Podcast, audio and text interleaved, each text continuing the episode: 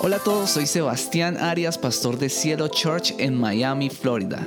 Este es nuestro podcast, quédate a escuchar nuestro mensaje de hoy.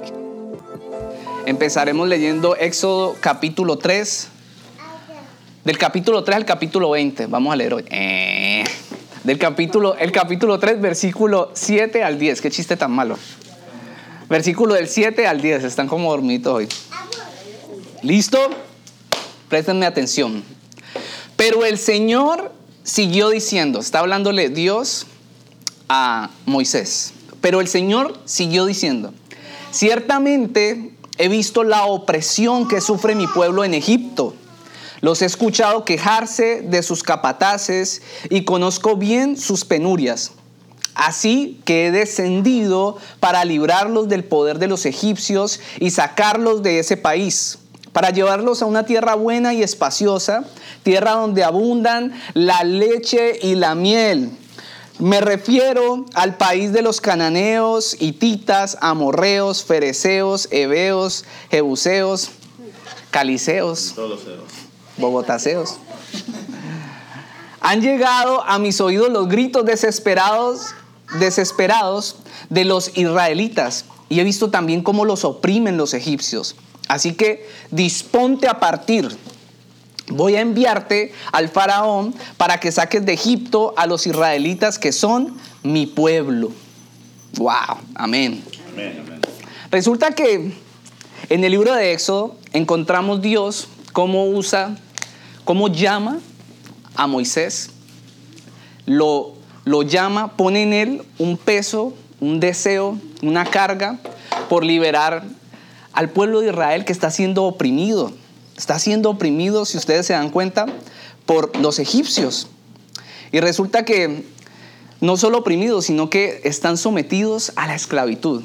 La esclavitud, estuve buscando un concepto, el que más me gustara, y dice que la esclavitud es la condición de una persona o un pueblo, amén, que se encuentra privado de su libertad y, se, y y que se convierte en la propiedad explotable y negociable como un objeto de otra persona o de otro pueblo. Entonces, las personas cómo perdían su libertad en aquella época. Resulta que a través de la guerra, perdían una guerra, eran conquistados y vengan para acá, ustedes son mis esclavos.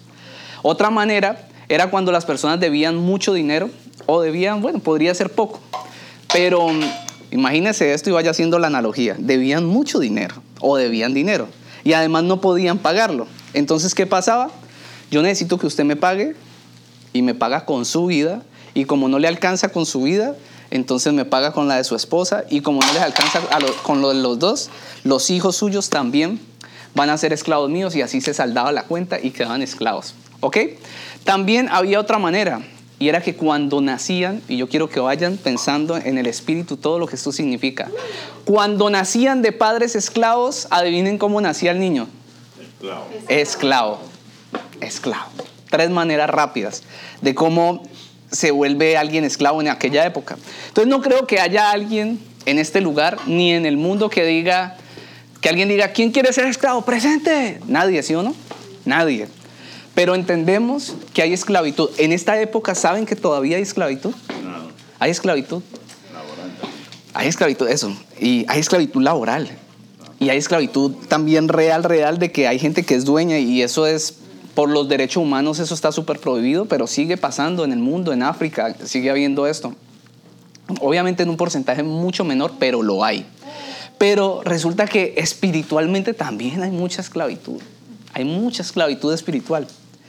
Yo quiero que usted vaya en el espíritu haciendo un discernimiento de todo esto de la esclavitud en nuestras vidas. ¿Qué queda de eso en nosotros?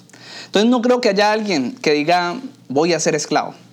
La Biblia enseña que la esclavitud, o sea, así como se muestra allí, eh, la esclavitud y Egipto tienen un simbolismo con nuestra vida y tiene que ver con estar oprimidos o estar dependiendo de algo que tenemos que hacer o estar oprimidos por el pecado en nuestras vidas. Y eso nos hace esclavos.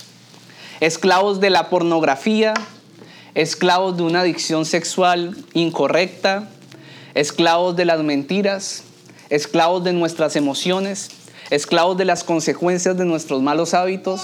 Y todo esto trae esclavitud a nuestra vida. Y Egipto y Egipto simboliza el lugar del pecado. Simboliza el lugar del pecado. Quiero que yo sé que muchos tal vez lo saben lo que estoy diciendo, pero lo hablo para los que de pronto no lo, no lo sabían. Eso simboliza Egipto. Eso simboliza la esclavitud en la palabra de Dios.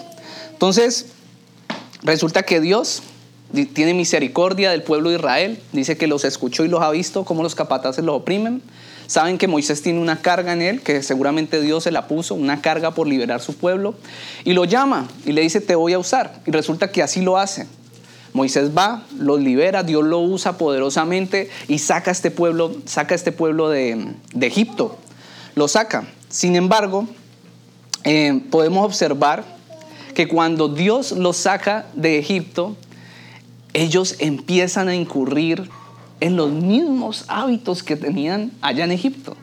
En otras palabras, nuestra vida, escuche y escriba esta frase, no cambia cuando salimos de Egipto, sino cuando Egipto sale de nosotros. Se lo repito, nuestra vida no cambia cuando salimos de Egipto, sino cuando Egipto sale de nosotros. Usted tal vez piense como que hoy tomé la decisión de bautizarme. Me lo va a tirar esto a los, bautizados, esto va para todos. tal vez usted dice, yo soy cristiano, yo ya abandoné Egipto. Tal vez así como los, los israelitas dijeron, listo, camine, vamos, vamos Moisés se fueron. Dios obró poderosamente, los sacó de esa esclavitud. Y usted tal vez dice, sí, ya soy cristiano, ya salí del mundo. Sí, pero se trajo el mundo con usted. Nos trajimos el mundo con nosotros, les pregunto. ¿Egipto habita todavía en nosotros? Porque eso es lo que pasa. Por ejemplo, les voy a dar tres ejemplos con el pueblo de Israel después de que Moisés los, sacó de allí.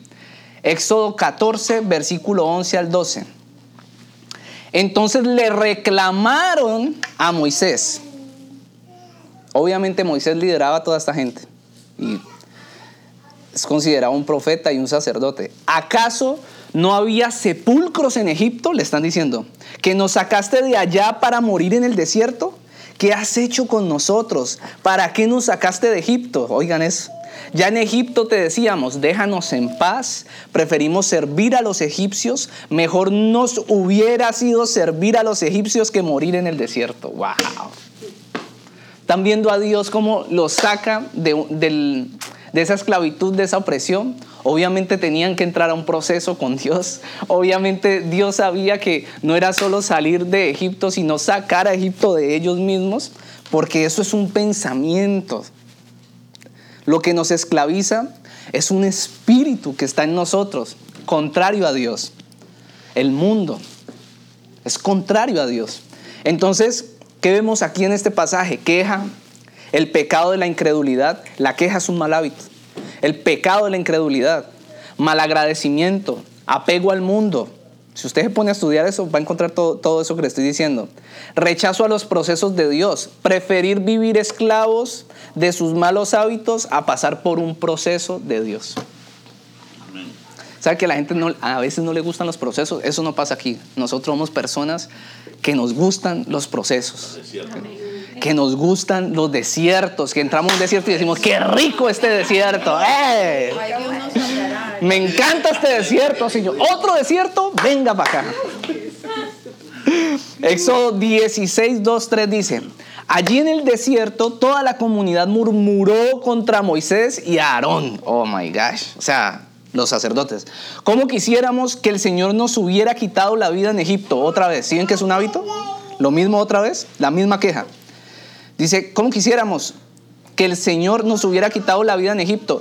Les decían los israelitas, allá nos sentábamos en torno a las ollas de carne y comíamos pan hasta saciarnos. Ustedes nos han traído a este desierto para matar de hambre a toda la comunidad.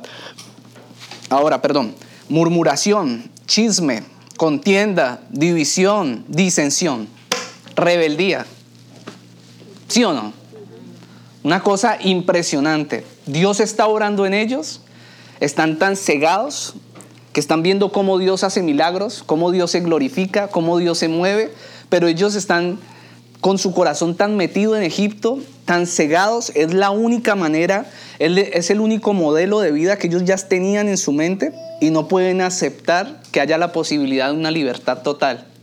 Que eso no nos pase en nuestra vida con Dios.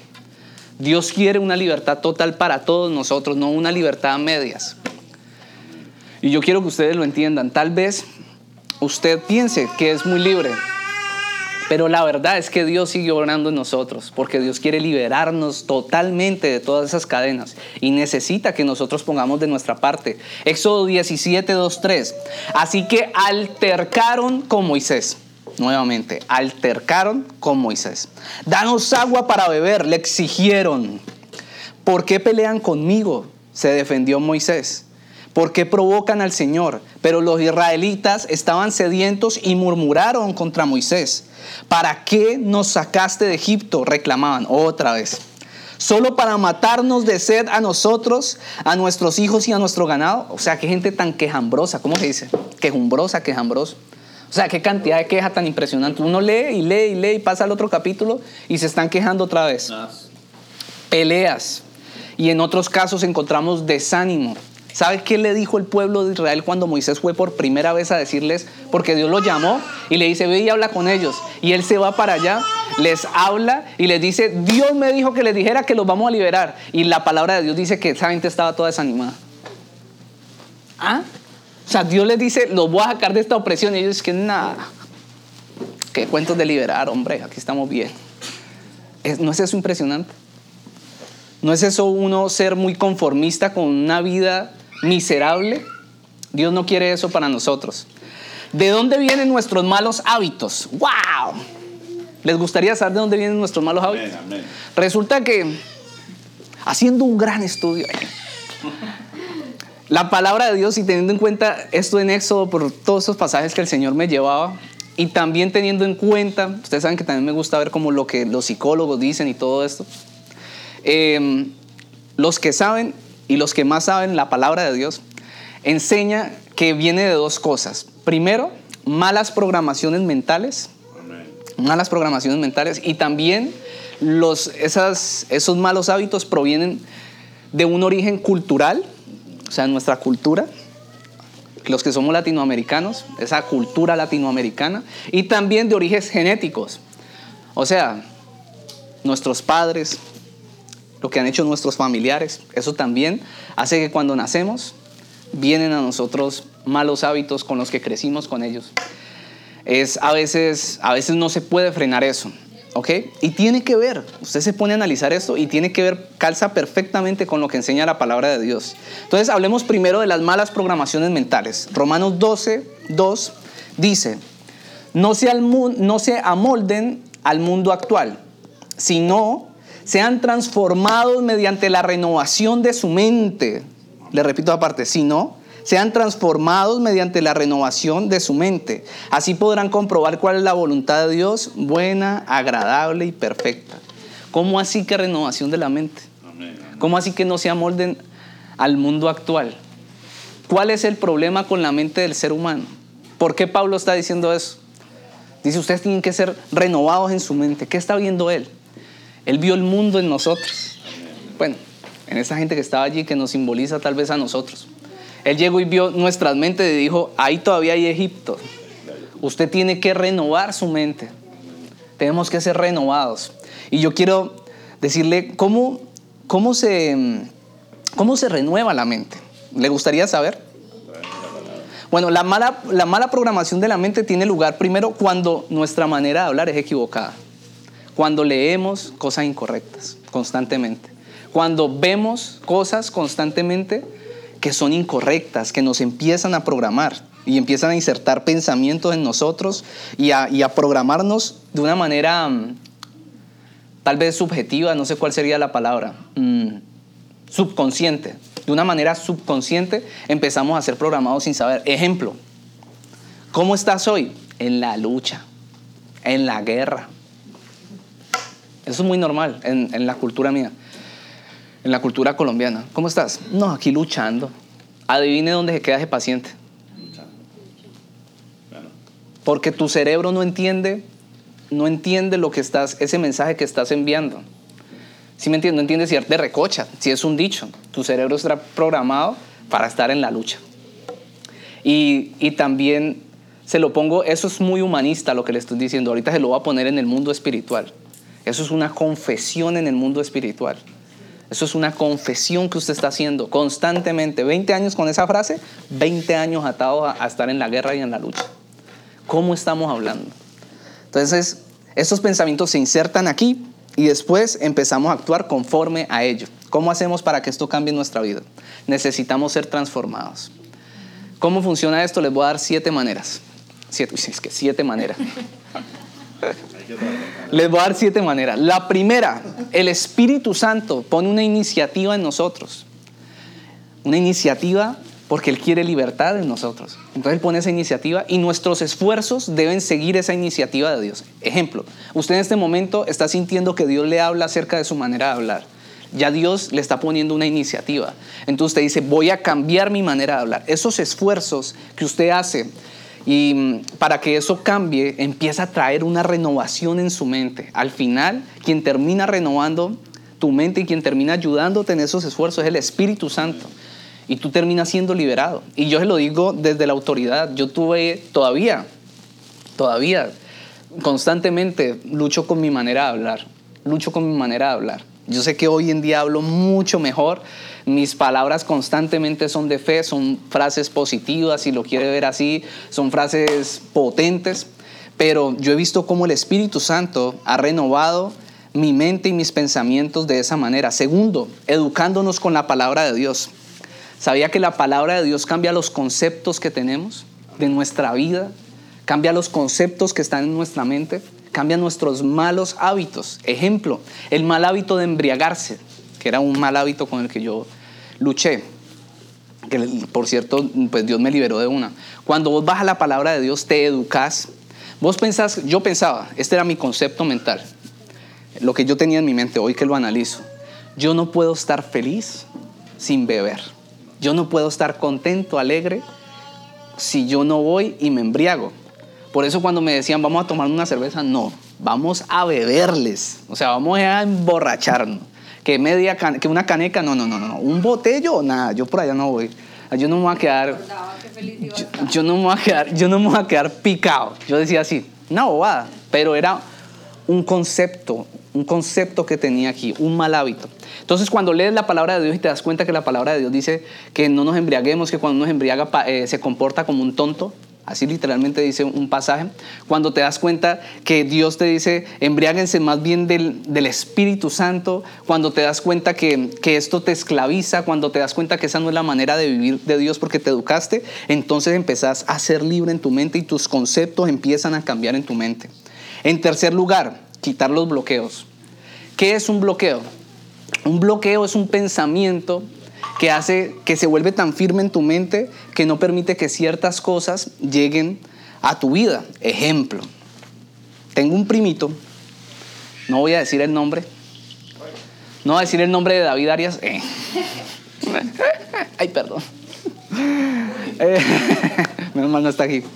Él, él iba a la iglesia con nosotros allá en Colombia, pero él tenía una lucha muy fuerte y era con un bloqueo fuertísimo que tiene hasta hoy en su mente, hasta hoy.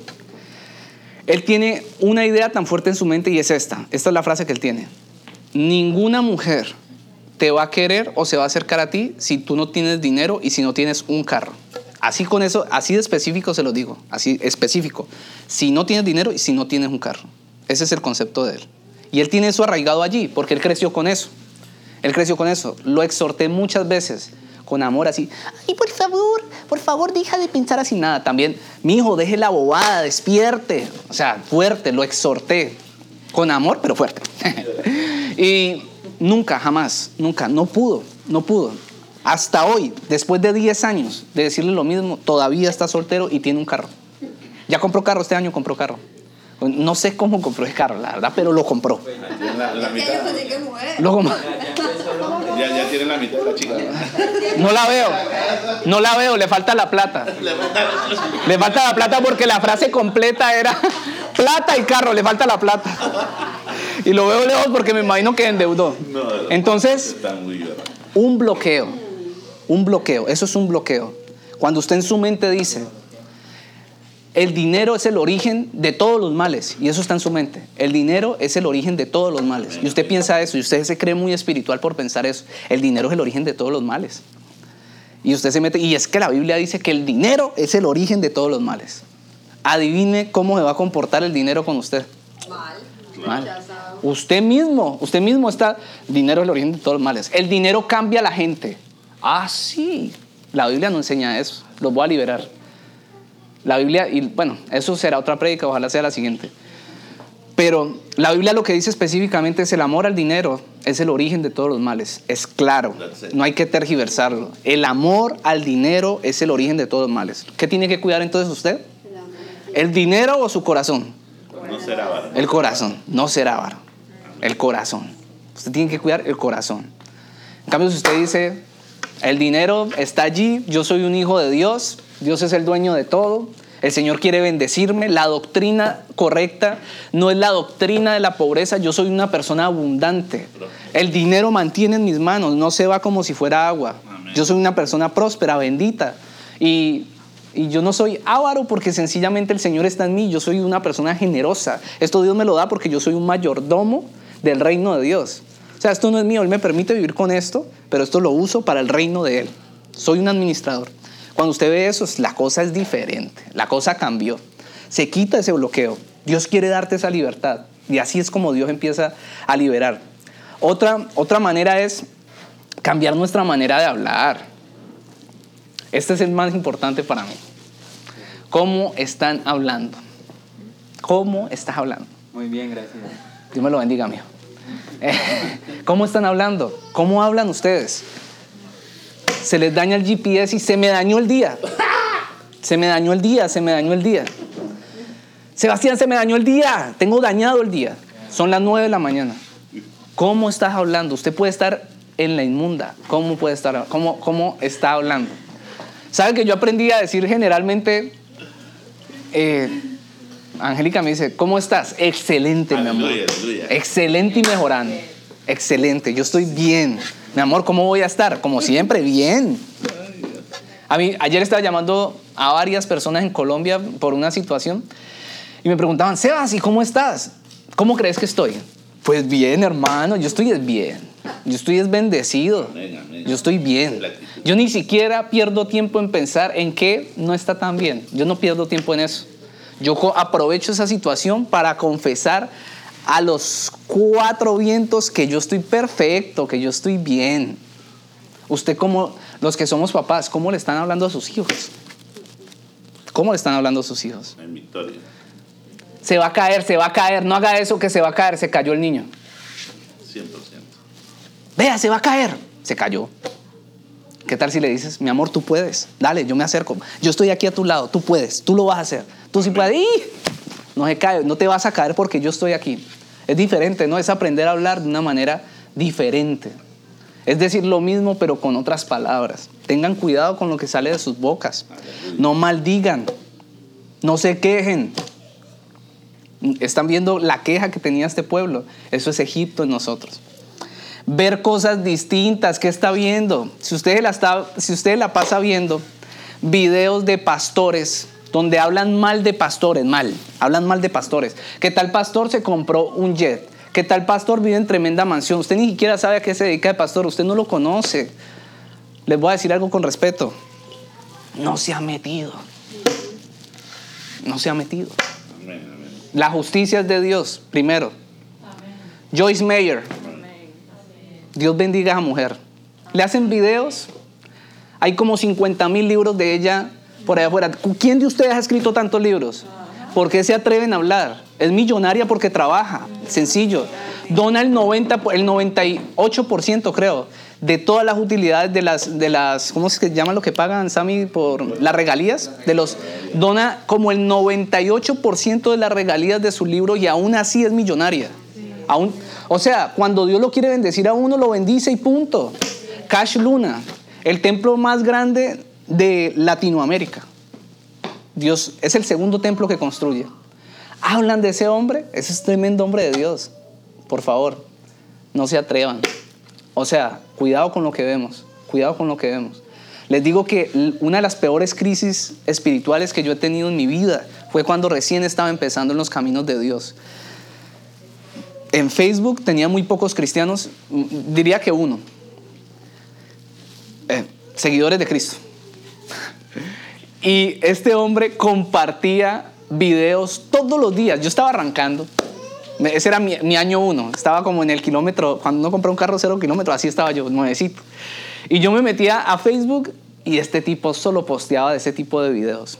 Y adivinen qué, yo los veía.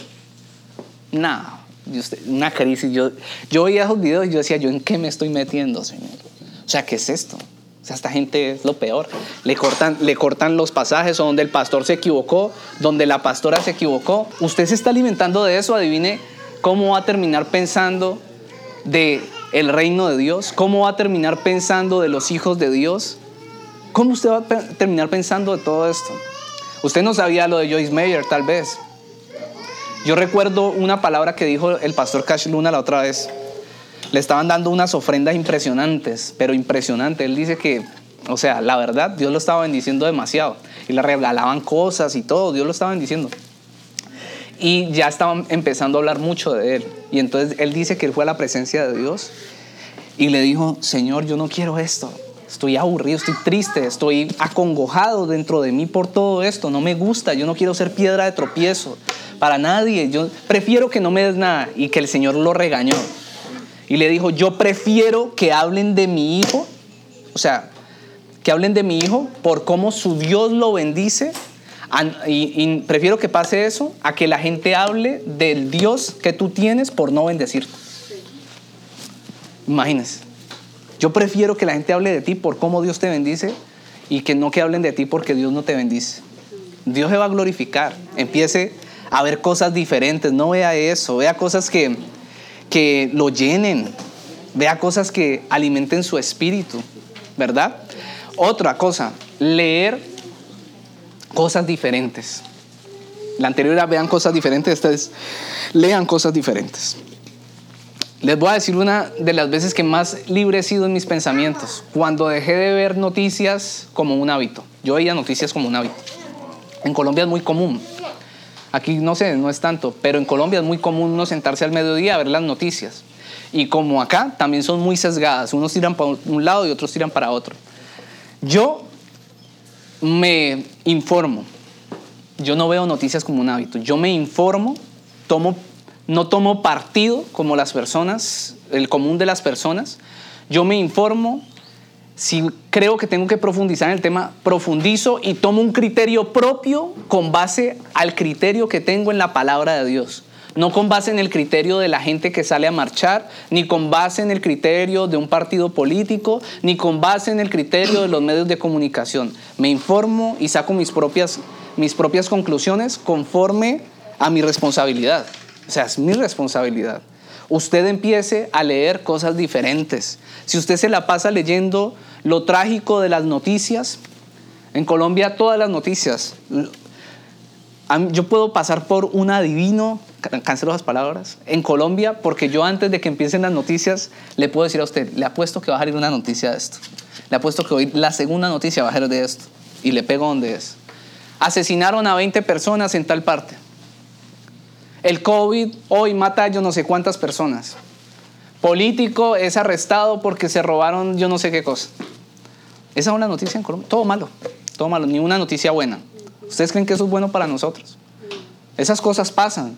Pero ustedes, ¿de qué les sirve estar escuchando eso constantemente? Usted se informa, usted ya sabe que eso está pasando y empiece a bautizar gente. Usted, la Biblia dice que todos los que creen en Cristo pueden bautizar, bauti- bautice personas, que las personas le crean a Cristo y hágale para adelante, porque el bien va a vencer el mal. Lea cosas diferentes. Finalmente, haga lo que sea necesario para que sus emociones dejen de ser pesimistas y empiece a fluir en un ambiente de fe y positivo. Haga lo que sea. Angélica, yo he estado mucho en el proceso de sanidad interior de Angélica desde que soy su esposo y desde de que hemos sido novios, desde que fuimos novios.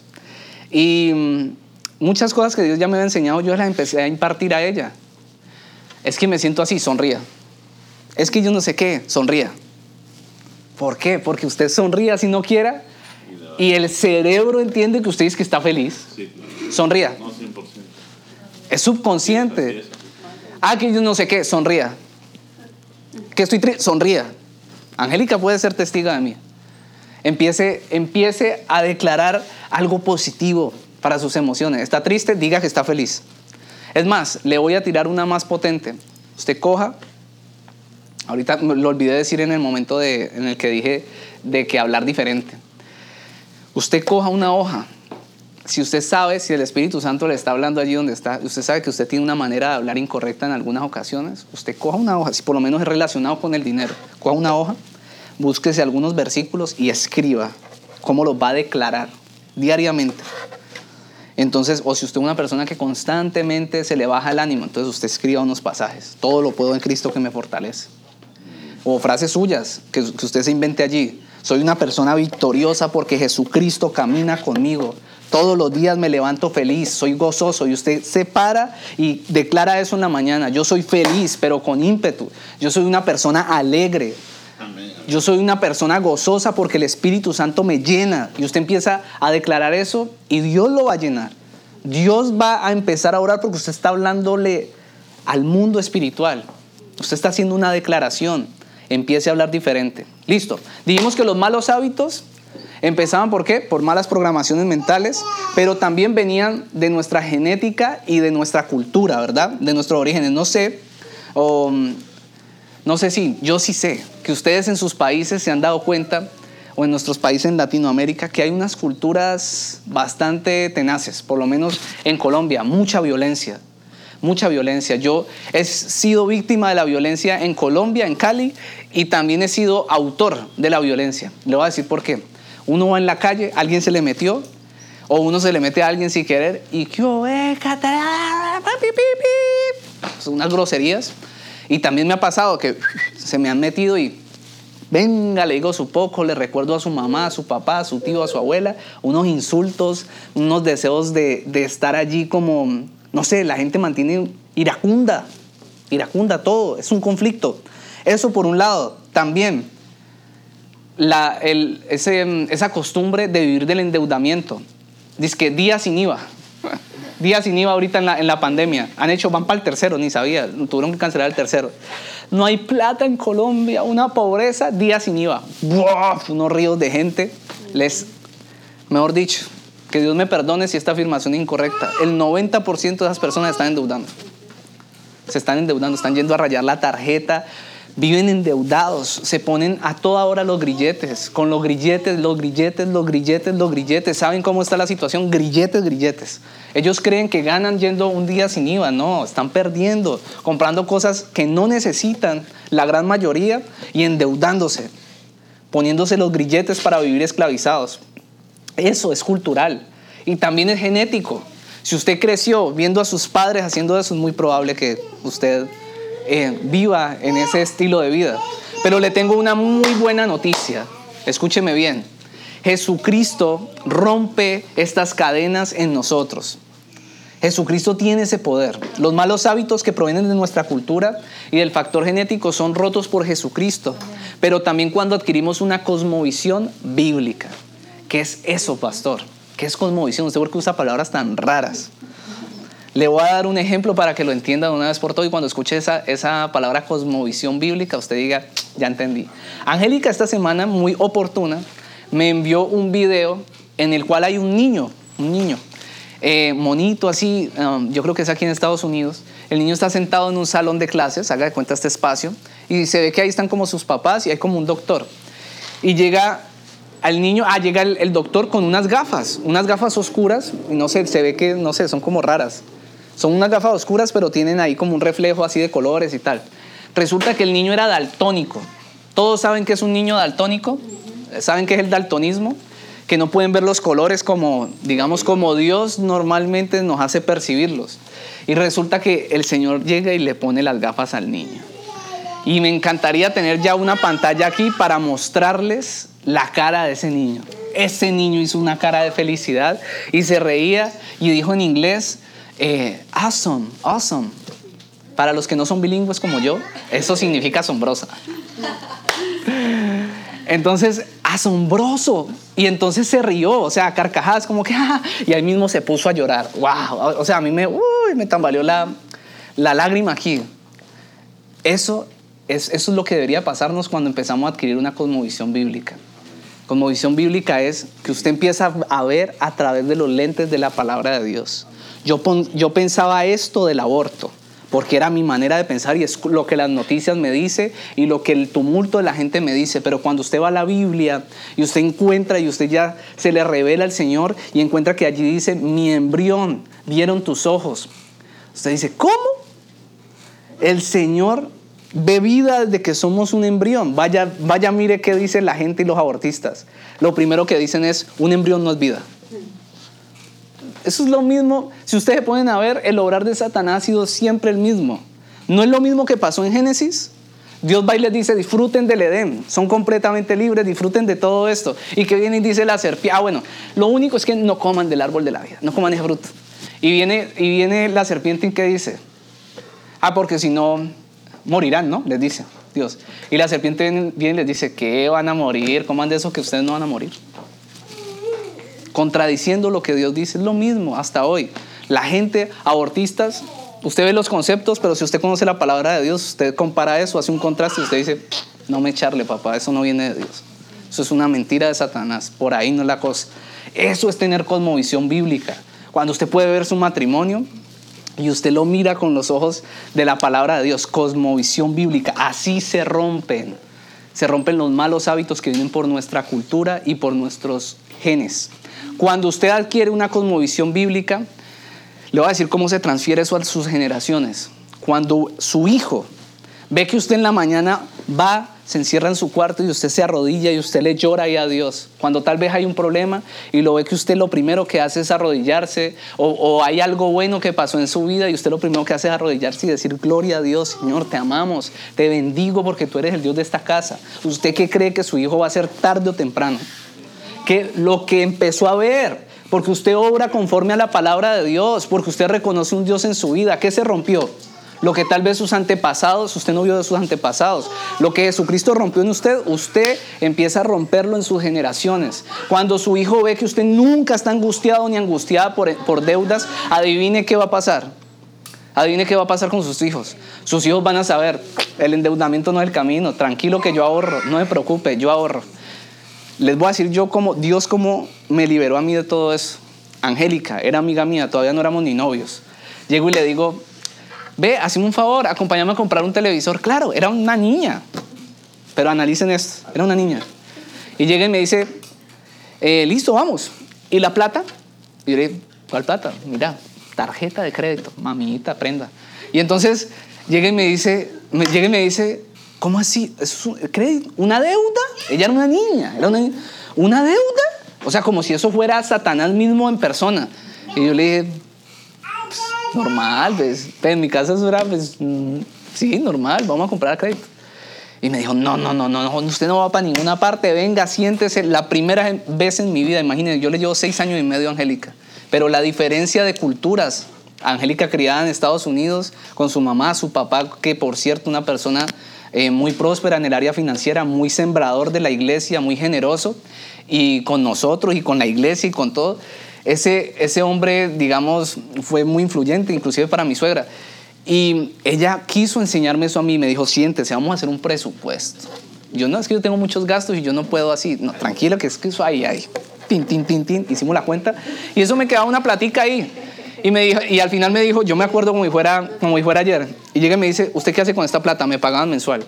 Se la mete toda la- a la billetera y pues claro, yo llego y saco todo el billete y lo que me sobra, o sea, pago todo lo que debo y lo que me sobra, tacatlán, para la billetera.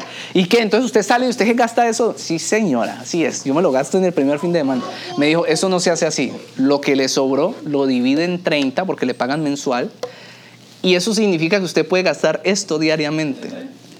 Usted puede gastar. Si usted hoy no gastó, digamos que le quedaron 10 mil para cada día, entonces mañana se puede gastar 20 mil. Y si al otro día se puede gastar ya 30 mil. Entonces así es como se hace. Desde ahí empecé a tener cuidado. Jamás. Nosotros vivimos una cultura de no, endeuda- de no endeudarnos. Y hoy, con Dios como testigo, les digo, Angélica, yo no tenemos ni una deuda. Ni una. ¡Uh! Les queremos ministrar eso. Yo sé que es difícil. Ahora, tal vez usted en algún momento le va a tocar comprar una casa y en este país por lo menos esa podría ser una deuda llamada inteligente financieramente hablando. Digamos, está pagando 2.500 de, de arriendo y usted sabe que compra una casa y va a pagar 1.800 de mortgage, pues compre la casa. Estás dando la plata en una renta, pues mejor la, la pagas en un mortgage. ¿Listo? No quiero que se vaya al extremo, pero quiero que me entienda el concepto, el concepto. Los israelitas eran esclavos cuando no podían pagar sus deudas. ¿Qué les dice a ustedes? A mí eso me dice mucho, me dice mucho. Listo. Entonces cuando su hija, su hijo, las personas que están a su alrededor empiecen a ver que usted se comporta diferente, con una cosmovisión bíblica diferente, que Dios le respalda, que Dios está ahí con usted, pues las personas a su alrededor van a ser libres de eso también, de esos malos hábitos. Un mal hábito, finalmente, se convierte o se puede convertir, perdón, en un yugo de esclavitud. Mateo 11:28 dice, llevad mi yugo sobre vosotros, está hablando Jesús, y aprended de mí, que soy manso y humilde de corazón, y hallaréis descanso para vuestras almas, porque mi yugo es fácil y ligera mi carga. Resulta que un yugo es un instrumento o un objeto eh, que se usa para unir dos vacas, dos bueyes, dos burros, para que trabajen, para que trabajen pesado. Un yugo es incómodo, un yugo es incómodo para los animales. Eso es, tiene que ver con sometimiento. Se obligan a estar en una posición que tal vez no es la que esos animales quieren tener. Normalmente el, yugo agota, pesa y hace que vivamos una vida triste. Un mal hábito puede llegar a ser un yugo en nuestras vidas. Tal vez sea algo que usted no quiere hacer, pero siempre termina haciéndolo, porque usted no ha tenido la disciplina de salir de ese mal hábito. Entonces, hace varios años conocimos a una persona, perdóneme que muchos de los, de los ejemplos que tengo son en el área económica, pero es como Dios me ha guiado en esto, desde antes de empezar esto. Eh, esta persona la conocimos, le servíamos nosotros al Señor en Colombia. Era joven, yo creo que tenía por ahí 25 años. Y cuando lo vimos, nosotros dijimos, este man es, o sea, se ve próspero, no, no como que próspero normal, no, se ve muy próspero, se ve que es una persona que maneja dinero, es una persona que maneja dinero. Y además de eso, se notaba o pudimos entender también que era una persona muy hábil para negociar con altísimas sumas de dinero, siendo tan joven, con mucho dinero. Listo, él iba a la iglesia, buscaba de Dios, estábamos como disipulándolo y él así, pero él siempre se mostraba como muy bien puesto y, nos- y muy solo, era una persona muy parca, muy callada y nosotros confiados en Dios, como que tranquilo, en cualquier momento le abre su corazón, no abría su corazón. Cuando en cierto momento, yo no sé, estoy seguro que fue el Espíritu Santo de Dios que empezó abrir su corazón y ese hombre no aguantó más y se quebrantó un día en medio de nosotros ahí en una conversación y lloró como, como cuando uno, no quiero llorar, no quiero llorar, no quiero, pero yo creo que fue la presencia de Dios ese man se puso a llorar y dijo, estoy arruinado, estoy en la mala, debo casi mil millones de pesos a un mundo de gente, me están demandando, me quieren matar, todos los días recibo amenazas de que me van a asesinar, estoy en Cali, escondido, solo salgo a la iglesia porque yo sé que me pueden matar. Yo sé que me pueden matar. 25 años, ya debía mil millones de pesos, y no a una persona, ni a bancos, a muchas personas, esclavizado de la apariencia, porque como les digo, uno lo veía y uno dice, "Ve, este man, este man se ve bien, se ve como, se ve próspero, maneja mucho billete. Y, y miren cómo es Dios. Dios quiere liberarnos. Él no pudo sostener esa apariencia. Yo creo que Él en sus fuerzas, pero la presencia de Dios es muy potente. O sea, nosotros no somos Dios, pero yo sé que ese mismo espíritu que ustedes portan ahí dentro lo portamos nosotros como pastores. Y yo sé que allí estábamos sentados y ese espíritu lo inquietó tanto, lo, o sea, él necesitaba ser libre y ¡pum! Sa- sacó todo eso. Y yo le dije, oh, man, y tanto tiempo andando contigo y tú apenas dices eso. No, que sí, te vamos a ayudar. Les voy a decir, el yugo que ese pelado tenía era tan fuerte que ha sido la única vez que yo literalmente me la he pasado toda la noche pensando en cómo ayudarle. O sea, me pasó ese yugo a mí. O sea, yo dije, lo quiero, como tengo ese, tenemos, tenemos ese llamado, y yo le decía Angélica, amor, ¿cómo le vamos a ayudar? ¿Cómo le ayudamos? ¿Cómo puedo ayudarlo? ¿Cómo puedo hacer que él tenga una carga más liviana? ¿Cómo? Y yo la verdad busqué maneras de ayudarlo. Mira, cambia estos hábitos. Él, ¿saben por qué cayó en eso? Porque aunque era una persona que le estaba yendo muy bien, tenía un muy mal hábito. Y era el mal hábito. Él estaba haciendo un negocio muy próspero, pero tenía el mal hábito de captar el dinero de las personas. Era ilegal además, en Colombia, era ilegal además. Su negocio en realidad sí era una persona muy hábil para trabajar con la plata, era muy hábil, multiplicaba el dinero. Pero como era algo ilegal, algo que Dios no iba a respaldar y además era un mal hábito, mal hábito, porque yo le dije, lo primero que vas a hacer, bueno, negocio es próspero, vos sos bueno en eso, puedes empezar de cero, vas a pagar todo, Dios te va a prosperar. Él, él hacía rendimientos del 400% en un mes, o sea, una cosa impresionante. Te estoy diciendo de que, de que le das 100 millones y, y ese man se está ganando 400 en un mes. Es mucha plata. Entonces, él era bueno. Le dije, pero ahorita lo vas a hacer diferente. No vas a captar dinero de nadie, es ilegal. Vos no necesitas eso, deja tu ambición. O sea, hacelo de a pocos. Yo le dije, vas a ser libre de eso. Jamás. Siguió en lo mismo y volvió y perdió. Era como que Dios le cerró todo. Le dijo, él venía de ser ganador. Dios le cerró todo. Sus malos hábitos cerraron todas las puertas y eso se le convirtió en un yugo. Se le convirtió en un yugo pesado. Para él el concepto de libertad era tener mucho dinero en sus cuentas. Y eso puede ser un concepto correcto, pero además el concepto que él tenía era que esa libertad la iba a adquirir con, o sea, apalancándose de las personas y eso estaba mal en el caso concreto de él. Entonces, ¿cuál es el concepto que usted tiene de libertad? Y le, y le pregunto esto ya para finalizar, ¿por qué? Porque de acuerdo al concepto que usted tenga de lo que es libertad, hasta ese punto de libertad usted va a llegar. Es decir, si para usted ser libre es consentir los pecadillos que todavía tiene en su vida. Usted dice, no, yo ya soy libre, pero yo tengo unos pecadillos ahí, pero ya soy libre. Pues esa va a ser su libertad. Pero si usted dice, no, mi libertad es que todas esas deudas que tengo van a ser pagadas. Mi libertad significa que yo pueda levantarme todas las mañanas a buscar de Dios. Mi libertad significa que, que todos los días voy a poder leer la palabra, dos, tres capítulos sin afán. Que yo me voy a poder despertar sin esa afugia, es que decimos en Colombia, sin esa afugia, sin ese apuro de tener que ir a buscar, rebuscarme la plata para pagar, para resolver, para todo esto. Si usted tiene un concepto de libertad muy bajo, su libertad va a ser a medias. Dios quiere que nosotros seamos completamente libres. Estos 21 días es algo que he recibido de Dios. Usted quiere libertad, eso también tiene que ver con prosperidad económica. Dios quiere que usted sea próspero, que usted le sobre, que usted diga, me quiero ir a comer algo a la calle, voy a ir a comprármelo. Que usted diga, quiero ir a hacer tal cosa, voy y lo hago. Que nadie lo tenga que estar llamando, mi hijo no me ha pagado. Nada. Eso no puede existir en nuestra vida. ¿Sabe que en Colombia hay un demonio y ya me di cuenta que aquí también? Los benditos gota a gota. Benditos no, malditos créditos de gota a gota. Los malditos créditos de gota a gota. Un primo, no voy a decir el nombre. La mamá de él, la, la mamá de él, le tumbaban las puertas.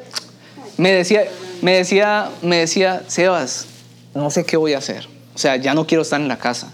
Llegan a llamar a mi mamá y nos golpean la puerta fuertísimo, no hay cómo pagar, esto nos tiene carcomidos y tal. ¿Y sabe qué hice? Tranquilo, mi hijo, que usted va a ser libre de eso. Llegué y le pedí plata a toda la gente que conocía en la iglesia, sacamos con mi hermano y vaya, pague, pague. Y dígale a su mamá que le queda prohibido. No sé si han visto la pelota de letras. Le queda prohibido volver a prestar con esa gente. Sean libres hasta el sol de hoy. Obviamente le metimos oración y todo. Eso es un demonio brutal. Te quita la vida, te quita todo. Ahora le digo, ¿cómo castigan a las personas en la mayoría de países cuando cometen un delito? ¿De qué derecho les privan? ¿Por qué? Porque no se acogen a los... Pero ¿por qué la libertad? ¿Por qué no le quitan el derecho a votar, por ejemplo? Porque si lo dejan libre lo sigue haciendo. ¿Por qué es más difícil? Porque la libertad y la vida son los bienes intangibles más preciados que podemos tener. Más que la plata. ¿Qué, quitan en, ¿Qué le quitan en la cárcel aquí a las personas? La libertad y la vida. En este país le quitan la vida a las personas. Le dicen, desconectado, papá. Usted equivocó tan, ¿por qué? Porque eso no tiene precio, es incalculable. ¿No cree que el enemigo quiere, quisiera quitarle la libertad a usted espiritual? ¿No le parece que tiene mucho sentido la palabra de Dios? ¿No le parece que Dios a veces es tan razonable? No necesitamos de mucha cosa. Es, es sencillo, es sencillo. El enemigo quiere quitarle la libertad porque es algo muy preciado que Dios le dio a usted. Porque usted no lo defiende como si fuera lo más valioso de su vida. Porque usted no lucha por esos malos hábitos para que no estén en su vida. ¿No le parece? El enemigo le quiere quitar su libertad, sépalo. Le quiere quitar su vida. ¿Y cómo le quita su vida? Tal vez algunas personas queriéndolas matar con enfermedades, con malos hábitos. Pero algunas personas se las quita a través de sus emociones. Le quita su vida, le quita las personas que tiene alrededor a través de sus malos hábitos, los deprime, los hace unas personas completamente infelices, hasta el punto de, que tu vida no tenga sentido y no te la ha quitado de manera física, pero en realidad te la quitó en el mundo espiritual. Están muertos. ¿Listo? Entonces valoren su libertad y valoren su vida. Les leo un pasaje para que oremos. Dice así, Juan 8, 36. 36. Así que si el Hijo los libera, serán ustedes verdaderamente libres. Verdaderamente, verdaderamente libres. Amén. Si Jesús los libera, van a ser completamente libres. Yo quiero que usted hoy se vaya de este lugar creyendo que Dios quiere una libertad completa para su vida y que usted piense. No se sienta mal por lo que le estoy diciendo. Solo piense. Listo, sí, estoy atado todavía en estas partes. ¿Sabe que uno a veces piensa como que, ay, soy libre en Cristo? Y, y recibe un mensaje como esto y dice, uy, quiero, tengo una mano de cadena encima que me tengo que quitar, pero ¿ya qué hora fue esto? O sea, en serio, yo no lo veía. Estoy atado, estoy atado.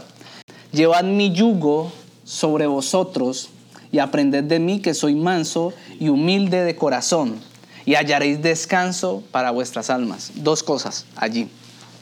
Jesucristo le está hablando a las personas que están qué? Cargadas y trabajadas. Eso dice ese pasaje antes de lo que les leí. Y dice, lleven qué? Mi yugo. Ah, Jesús también me pone un yugo.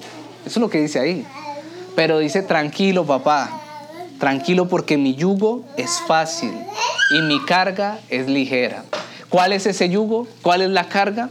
Pues la carga diaria de nosotros es lo que estamos haciendo en los 21 días, de adquirir buenos hábitos, vivir una vida de fe, fortalecer diariamente nuestra relación con Dios y leer la palabra de Dios. Es un yugo sencillo, fácil de llevar, aunque a veces no parece tan fácil, aunque a veces se nos puede montar un ídolo por ahí, algo que nos pueda sacar de como de ese foco, pero es un yugo fácil. Comparado a una deuda, comparado a un yugo de, de, pecado, es un yugo fácil. Pero hay una segunda parte, dice, y aprendan de mí, que soy manso y humilde de corazón, y hallaréis descanso para vuestras almas. Mansedumbre, mansedumbre. Necesitamos ser mansos. Necesitamos aprender a vivir en paz con nosotros mismos, aprender a vivir en paz con los demás, aprender a estar tranquilos. Y eso nos va a dar libertad completa. No lo digo yo, lo dice la palabra de Dios. Dios quiere que estemos tranquilos. Dios quiere que estemos en paz y libres. Disfruten de su libertad.